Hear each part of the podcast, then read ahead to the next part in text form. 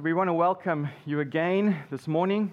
Welcome to New Life Church and to our friends. Welcome to all our, all our online guests today as well.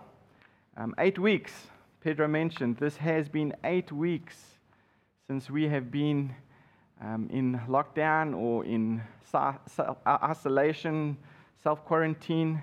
This is our eighth week that we have not been able to meet together as a church.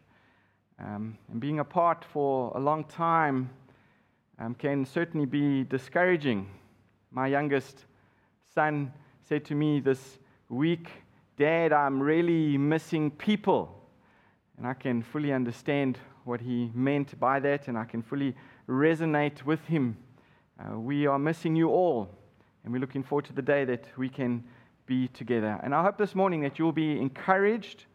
We pray that you'll be um, encouraged by the Word of God in our study from Luke's Gospel. And today we are in the sixth chapter. We continue teaching uh, verse by verse through this wonderful Gospel. And Luke introduced Jesus to his readers in chapter 1. We already saw that. And then in Luke chapter 4, he described the ministry of Jesus as it began. And now Luke records for us the, the growing opposition in Jesus' ministry in in chapter 6, especially from the, the Jewish leaders. And in our text today, we see yet another incident of this growing opposition from the, the Pharisees who were criticizing Jesus. And this particular incident took place on a Sabbath day. In this passage, Luke is revealing something significant about the hearts of the Pharisees. This is not just about the, the Pharisees. This passage forces us to examine our own hearts and our own attitudes towards the Lord's day. Please turn with me to Luke chapter 6 as we read together from verse 1 to 11. On a Sabbath, while he was going through the grain fields, his disciples plucked and ate some heads of grain, rubbing them in their hands. But some of the Pharisees said, why are you doing what is not lawful to do on the Sabbath? Verse 3 And Jesus answered them, Have you not read what David did when he was hungry, he and those who were with him? How he entered the house of God and took and ate the bread of the presence, which is not lawful for any but the priest to eat, and also gave it to those with him? And he said to them, The Son of Man is Lord of the Sabbath. Verse 6 On another Sabbath, he entered the synagogue and was teaching, and a man was there whose right hand was withered. And the scribes and the Pharisees watched him to see whether he would heal on the Sabbath, so that they might find a reason to accuse him. But he knew their hearts, and he said to the man with the withered hand, withered hand Come and stand here. And he rose and stood there. And Jesus said to them, I ask you, is it lawful on the Sabbath to do good? Or to do harm, to save life or to destroy it. And after looking around at them all, he said to him, Stretch out your hand. And he did so, and his hand was restored. But they were filled with fury and discussed with one another what they might do to Jesus.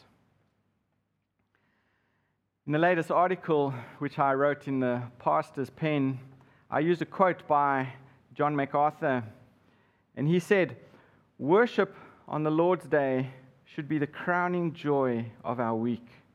It's our opportunity to engage our minds toward God, to enjoy His people, to bask in His presence, to corporately drink from His word, to give our talents and resources, to encourage and to be encouraged, to offer praise. I also mentioned in that article it's true what they say that you don't know what you have until it is gone. I hope you, like me, have been feeling the loss of our corporate gatherings on the Lord's Day. And our passage this morning deals with the subject of the, the Lord's Day. And maybe the Lord has brought us providentially to this text this morning during this pandemic when we are not able to gather on the Lord's Day so that we can examine our hearts and learn from the scriptures why the Lord's Day is so special and so important to us as Christians. Now, over 150 years ago, J.C. Ryle, the, the Bishop of Liverpool, he said, Our Sundays and how we use them is one of the most sure signs of our spiritual condition. And that's what we're going to be looking at this morning. We're going to be looking at the Lord's Day and how we, we use it. So, obviously, here in the Middle East, the Lord's Day is not on a Sunday, it's on a Friday. And that's okay. In Exodus chapter 20, where the Sabbath command is given in verse 8, we are told to keep the Sabbath. Remember the Sabbath day to keep it holy. And what that Sabbath command is, is don't forget to take a day off. In Exodus 20, verse 9, the, the scripture continues Six days you shall labor and do all your work, but the seventh day you are to keep for the Lord your God. So, in other words, work six, rest one. Work six, and rest one. That's the pattern prescribed in the, in the Ten Commandments. But notice that it does not say that the Sabbath or the rest day has to be the last day of the week or the first day of the week. Weeks aren't even mentioned. The concept of week is, is not there. And the command is simply work six, day, uh, work six days and rest one day. And every sev- uh, seventh day shall be a Sabbath. Our Sabbath here in the Middle East is a Friday. In Exodus 20, verse 8, we are commanded to keep the Sabbath, remember the Sabbath, but to keep it holy. Keep it holy. Now, what does that mean? What does it mean to keep a day holy, to keep a Sabbath holy? Well, it means to set it aside from all the other days. Set the Sabbath aside as a, as a special day. And then in verse 10, specifically, it tells us to keep it aside for the Lord. Keep it to the Lord or for the Lord. In other words, the, the rest is not just to be aimless, it's not just to be done in, on a beach somewhere or on a bed somewhere. Our rest is to be centered in Christ. It has to be a, a God centered rest. And attention is to be directed to God in a way that is, that is more concentrated and steady than on ordinary days when we are so busy, when we don't get the time to concentrate on the Lord and the things of the Lord. And that's what the scripture's saying. Keep the day holy by keeping your focus on the Lord. So, the question this morning we need to ask ourselves, as the passage really forces us to, is how are we keeping the Lord's day? How are you observing the Lord's day? How do you use your, your Lord's day? What's at the heart of your Lord's day? Well, Luke is really revealing something about the, the hearts of these Pharisees and what was their experience for their Sabbath. But this also forces us to look at our own hearts and, and to ask how we use the Lord's day. Well, let's look first at what Jesus says is the fundamental problem with the, the Pharisees' approach to the Sabbath day. And really, there are two stories that are here about the Sabbath. And the first one we find is in verse 1 to verse 5. And my first point is simply Jesus, Lord of the Sabbath. So Jesus' disciples here are hungry. We can see they, they're ministering on the Lord's day and they're walking through a grain field. And as they walk through the grain field, they, they just pick the heads of the grain and they eat. Well, look there, it says in verse 2 But some of the Pharisees said, Why are you doing what is not lawful to do on the Sabbath? And Jesus answered them, Have you not read what David did when he was hungry, he and those who were with him? Now, we need to understand that the Pharisees were angry about a, a tradition that was broken. The, the, the Pharisees were angry because the disciples of Jesus were working, were picking grain and rubbing it together. They weren't stealing, they were allowed to do this. This was allowed by even the, the law. But they were complaining about a tradition or an extra biblical teaching that they had added to the scriptures that they felt were more important to observe than the scriptures themselves. And so, what we have here, firstly, is the Pharisees accusing the disciples of the Lord Jesus of being Sabbath breakers. And Jesus responds to this harassing question with, with a stinging introduction, a stinging answer. He says there in verse 3 Have you not even read? Of course, the Pharisees should have read that, and he knew that. The Pharisees were professional students of the law, and this was their high calling in life. This was their claim to fame. And Jesus began by asking these scholars if they had even, if they had even read the text which he had referred to. And really, it's Jesus' way of saying, Your question reveals a very poor understanding of the scriptures. These words must have come as a slap in the face to these proud Pharisees and these proud students of the law. And what Jesus was referring to was a passage in the Old Testament, the story of David when he was on the run. And this was during a very bad time in Israel's history. And David was a, a fugitive against the forces of Saul and against the, the forces of the invading Philistines. And David and his band of soldiers, they were starving. And he went to Ahimelech um, at, at Nob and he said, Do you have any food that, that you can give me? And the priest said, You know, I, I don't have any food here. The only food that I have here is, is the showbread. It's the bread of presence that sits be, before the Lord, and only priests are allowed to, to take this showbread. And David said to the priest, But me and my men are starving. And you know what the priest did? He gave them the showbread, he allowed them to eat it. So, Jesus' point is that legitimate human need, we're talking about hunger here, and it's directly related to, to the disciples' hunger legitimate human need supersedes the ceremonial laws. People take precedence over rituals, people take precedence over ceremonies. Remember, the ceremonial laws were there for ceremonies. That's all that they were there for. They were not the moral laws which people weren't allowed to negotiate on. The ceremonial laws were not equal to the moral law which Moses had given to, to them. And that ceremonial law that said the showbread is only for the priest was trumped by the, the moral necessity of obeying the second great commandment, which is love your neighbor as yourself. You can't love God without loving your neighbor. These critics were probably thinking and about ready to ask, now what makes you think that that you can compare yourself with David. But then Jesus gives them a stunning answer, a stunning claim in, in verse 5. Look at the passage in verse 5. He says that he is the Son of Man, that he is the Lord of the Sabbath.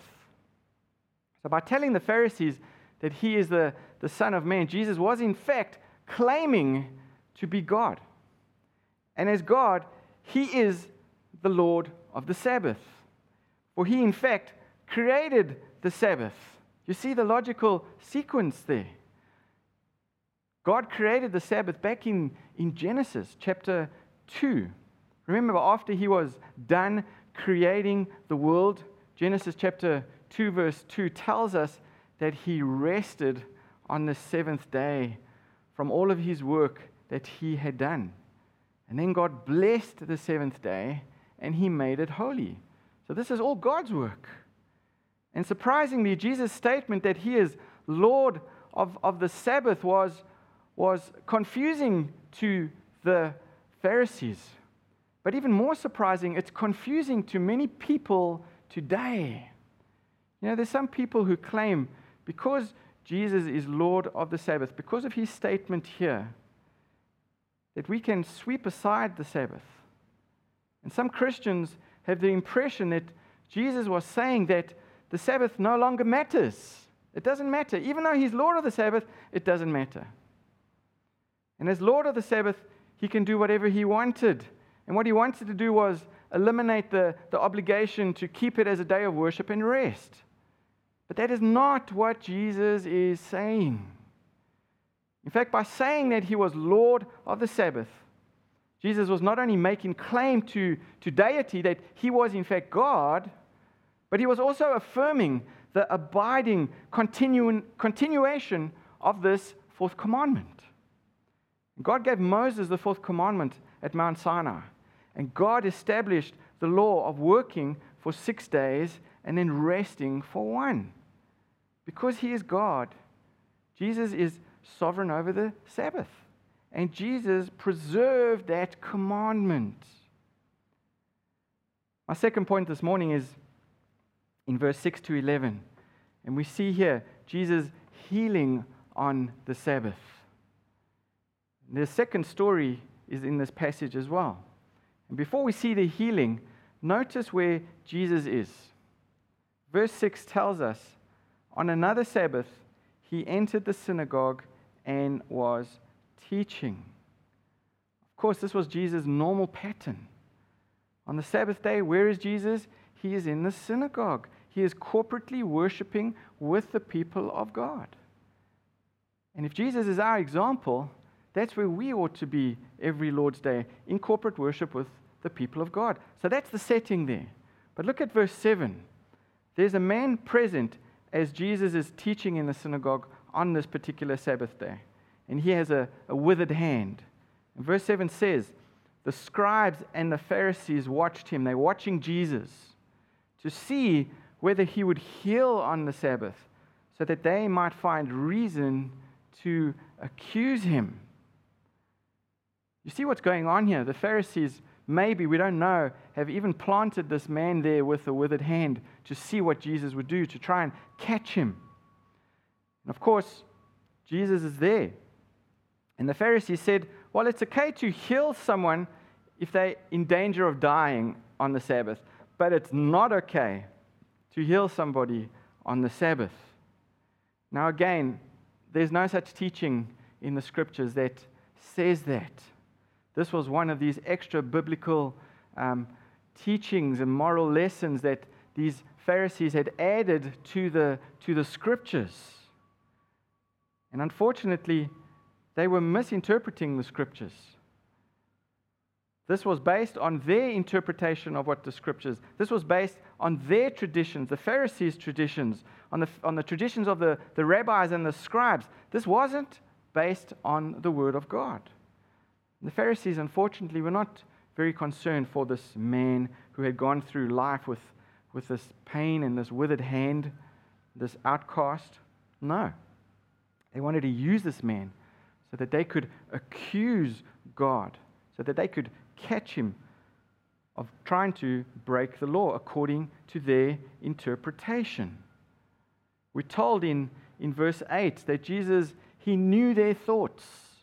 He knew their thoughts. So he knew their intentions and he knew their schemes to accuse him. And, and, and think about this for a moment. Think about how easy it would have been for for our Lord to have avoided this conflict, even if he knew about it, especially because he knew about it. You know, he could have privately instructed the man to, to meet him outside or to go to an, another place another time where he could, he could heal him so that Jesus could avoid this, the, this attack from the, the Pharisees. But Jesus doesn't do this. Look at verse 8. Instead, it tells us that he said to the man with the withered hand, Come and stand here. Jesus is intentionally trying to address this issue. He's trying to address the problem in these Pharisees' hearts. Jesus wanted to face this issue head on, he wasn't going to avoid it. So he calls for this man to come forward. And it, the Bible tells us, in, in sight of all, Jesus washed, uh, G- Jesus was, was wishing to make an issue of healing this man on the Sabbath. And here was the very heart of the conflict between Jesus and his opponents. Verse 9 Jesus asks this question to the Pharisees Is the Sabbath given to make man miserable or as a source of blessing? Is the Sabbath given for man's blessing or to be a burden? Is the Sabbath a time for doing good or for doing evil? That's really what Jesus is asking here. What was the Sabbath for? If the Sabbath was for good, then doing good on the Lord's day could hardly be wrong. If the Sabbath was not given as a blessing for man, then doing good on the Sabbath would be wrong. It was as simple as that. Why was the Sabbath given? For good or for evil? Well, Jesus answered the question by his deeds, by his actions, by what he does next. He instructs this man to stretch out his hand. And notice there, Dr. Luke tells us it was his right hand. Of course, this is the doctor giving us all the details. And he stretches out his right hand. And what happens when he does this? It was healed. It was healed. And I have to smile because Jesus actually did nothing other than just speak at this point. He did not reach out and, and touch the man's hand. He did not even command the man to be whole. He instructed him simply to hold out his hand. And of course, as he did that, he became whole. So technically, technically speaking here, the way in which Jesus performed this miracle kept him from breaking even these Pharisees' strict and legalistic rules. But the Pharisees are not amused, as we see. The Pharisees are not happy anyway. And they were seething with anger, verse 11 tells us. And they went off in a huff to, to plan among themselves as to what they might do to Jesus. The Pharisees are now the bitter enemies of Jesus. They were seething with anger. They're not interested in following him or even having any discussions with him anymore. They are no longer open to the possibility that he may be the Messiah. They only wish to be rid of him. And now they start to plot to kill him. The Sabbath controversy was for them the last straw. Notice that. This was the issue the Sabbath law. My last point this morning is the Sabbath day blessing. And in the story here, in our text this morning, in this narrative, we have two cases in which Jesus and his disciples are falsely accused by the, by the Pharisees. And in both cases, Jesus responds to them by showing them that the problem that the Pharisees had was not even a misinterpretation of the, the scripture, it was a, a problem with their hearts. It was a deeper problem that they had. Not just in how they read the scripture or understood the scripture, but the problem was definitely in their hearts. They missed the whole point. They missed the whole point of God's giving the Sabbath to Israel. The Sabbath day was meant to be a blessing from God for his people. And Jesus in Mark chapter 2 said, The Sabbath was made for man, not man for the Sabbath. The Sabbath was never meant to be a burden, the Sabbath was always meant to be a blessing. Jesus is saying the reason that God invented the Sabbath day in the first place was so that we could be blessed. Remember, He's infinite, He doesn't need to rest. We're finite, we are the ones who need to rest. The Sabbath day was for us. And God provided for and even commanded that we rest. Because I'm sure if you're like me, sometimes we work and work and work to the point of exhaustion. And the Lord knew that, and the Lord knows that. And He commanded this day to be a blessing uh, for us so that we could neither deprive ourselves or others of the rest that we need. It's a blessing. It's a blessing of God. In this book called The Attentive Life, written by Leighton Ford, he, points, he, he makes a, a very astute observation, which I thought I would share with you this morning. He says that the burning bushes in our path are signs planted in our life, opportunities to listen and pay attention. How often does God put signs out that we miss because our life is filled with so much stuff? And I think this coronavirus is one of those burning bushes to get our attention that the Lord has put on our paths. It's an opportunity for us to, to listen, it's an opportunity for us to, to pay attention. And here we are in the UAE where we work. And let's be honest, most of us have come here to make an income. And that involves performance. It involves meeting deadlines, working, working, working, doesn't it? And on top of that, living in the UAE is not cheap. And so we work harder to pay for all the expenses that we uh, incur. And we work hard and, and then we play hard. And for most expats, Friday is not a day of, of rest. Friday is a day for leisure and entertainment. And Saturday is the day to recover from that, isn't it? I know one family that, that used to come to our church that told me directly that they are no longer coming to our church because Friday is their day to travel, explore, and to have fun. I've even heard people say that, that our church services are, are too long. And they wish that we would finish sooner so that they could get on with their weekend. Now, our lives have, been, have become focused, unfortunately, on the wrong things. And the blessing that the Sabbath was intended to be for our lives has been replaced with business, leisure, entertainment, and the things of this world that consume our affections for Christ, that replace our affections for Christ. Now, you may be saying at this point, well, hold on, Pastor Gareth. Aren't you being the, the legalist here by, by saying that we need to be at church on a Friday? You just said the, the Sabbath is meant to be a blessing, not to be a burden. And the Sabbath was made for man, not, not man for, for the Sabbath. So why can't we, we just have our family devotions and skip church and enjoy our weekend as we want? Well, that's what the devil wants. And if you're tempted to think like that, you're missing the point of the Sabbath. You're missing the point of the Sabbath being a blessing for us.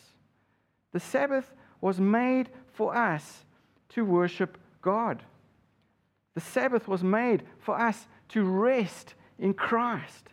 The Sabbath was made for us to put the busyness of the week aside so that we can enjoy Christ without the distractions of the world. And there are so many distractions, aren't there, folks? And the reason that some people feel the Sabbath to be a burden it's because these, these people are not really enjoying what God intended us to enjoy on the Sabbath, namely Himself. They no longer enjoy Christ. We can miss the point if our hearts aren't right. Because you can't worship the Lord unless your heart is set on the right thing.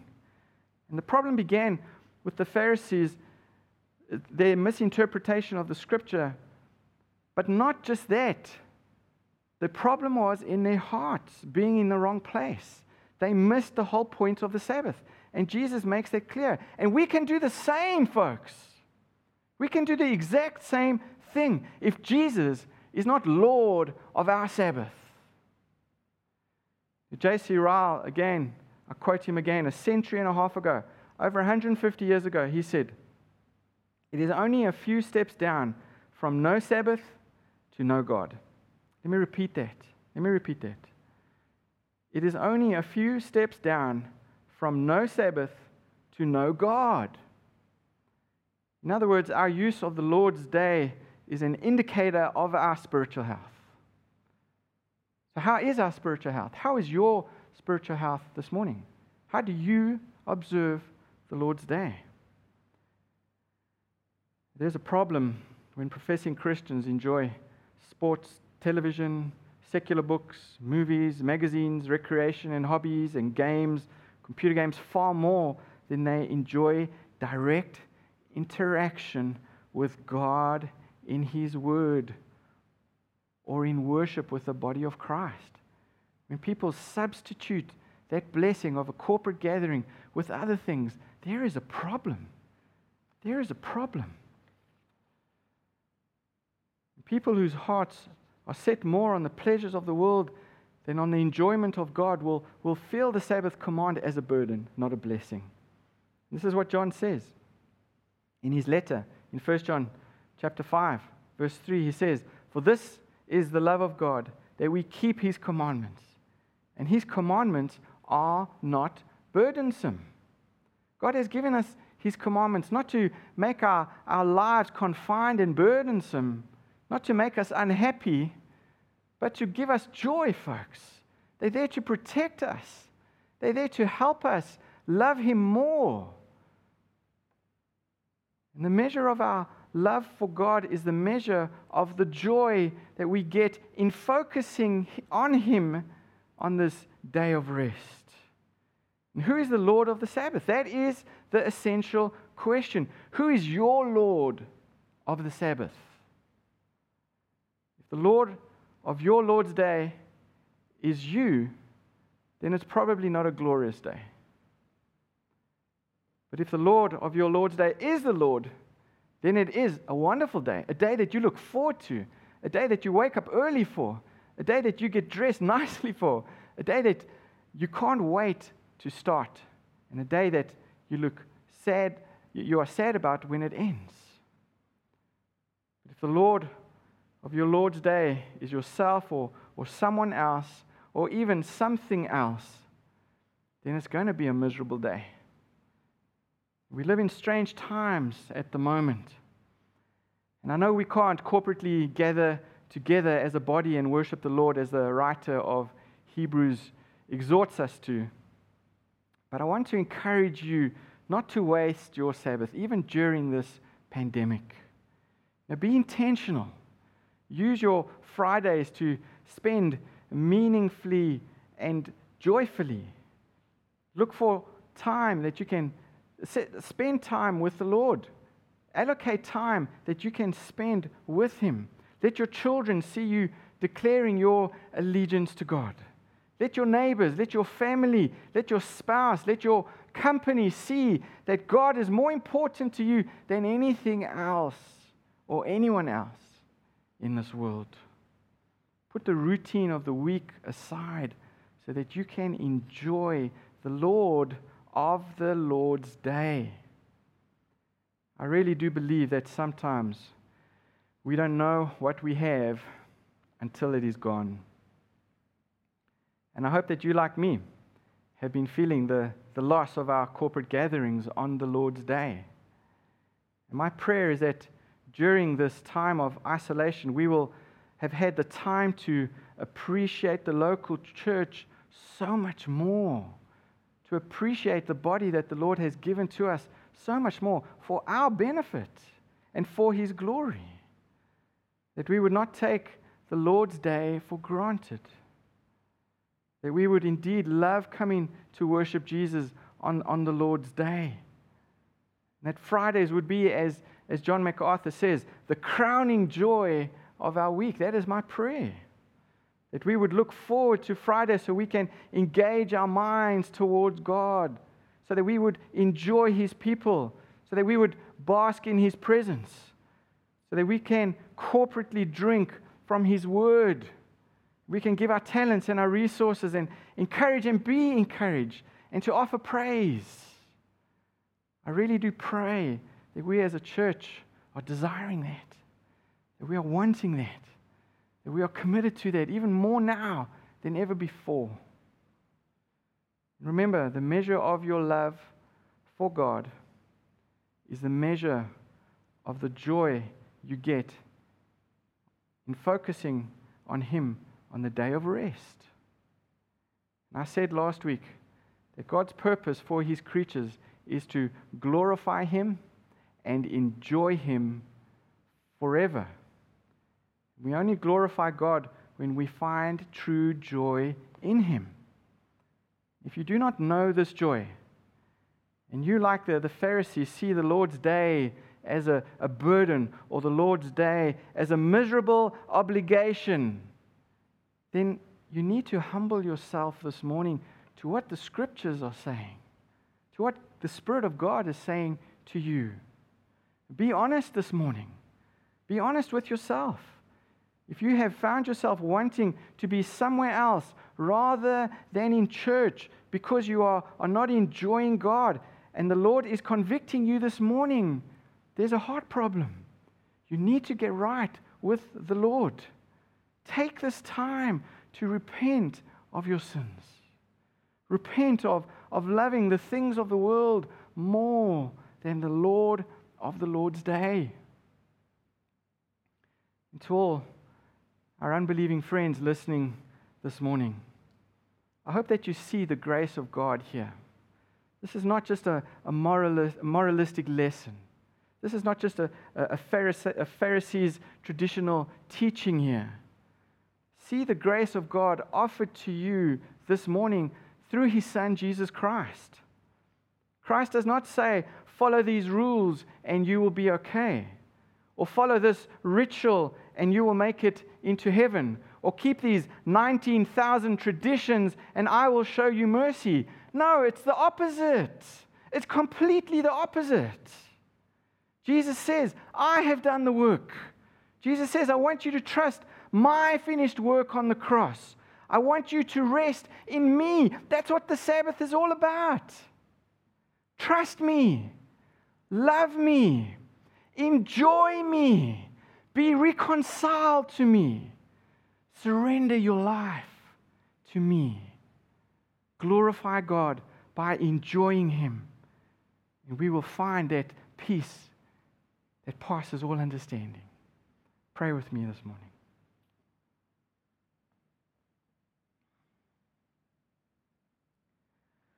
Father, this was a hard passage to preach this morning.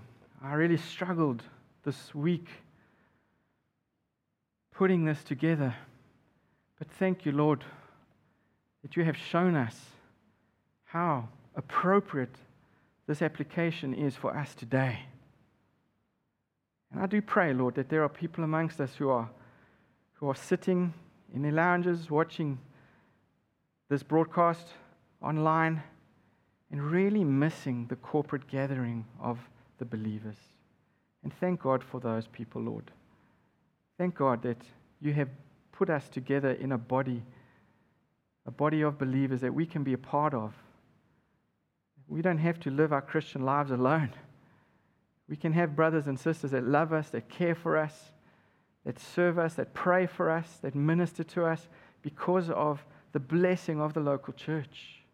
And we miss that, Lord Jesus. We miss that. And there is pain, Lord. There is, a, there is a sadness in our hearts that we cannot be together. And we long for that day. We do ask, Lord, that you would help us to be patient during this time, but that we would also be learning during this time, Lord, that we wouldn't waste these lessons that you have for us, especially as we come to this passage this morning, especially as you have taught us this passage this morning. Forgive us, Lord, we, we have taken the Lord's day for granted. Forgive us for when we have gone to church thinking that it's a burden, wishing that we didn't have to be there, wishing that the sermon was shorter so that we could just get out and enjoy ourselves. Forgive us, Lord, for that, where we have thought that the Lord's day was a burden. Oh, Lord, please open our eyes and open our hearts this morning to what the Spirit is teaching us. If there is a hard attitude that we need to change, I pray that you would grant repentance this morning, Father. There are people amongst us who have been like the Pharisees, sitting in church, going through the motions, just doing the rituals on a, on a Friday in church, I pray that you convict their hearts this morning and save them, Lord. Save them from this legalistic mindset that they are entrapped in, Lord. Show us again afresh your grace as we respond to you this morning, Lord Jesus, as we respond in our song, we pray this week, Lord, that we would look forward and prepare our hearts for the next Lord's Day and we would be intentional so people around us would see that you are indeed our greatest joy that you are indeed worthy of our love, worthy of our affection, worthy of our praise. We ask this prayer in the name of our Lord and Savior Jesus Christ. Amen. Please join us in song as we respond to the Lord in our, in our last song together this morning.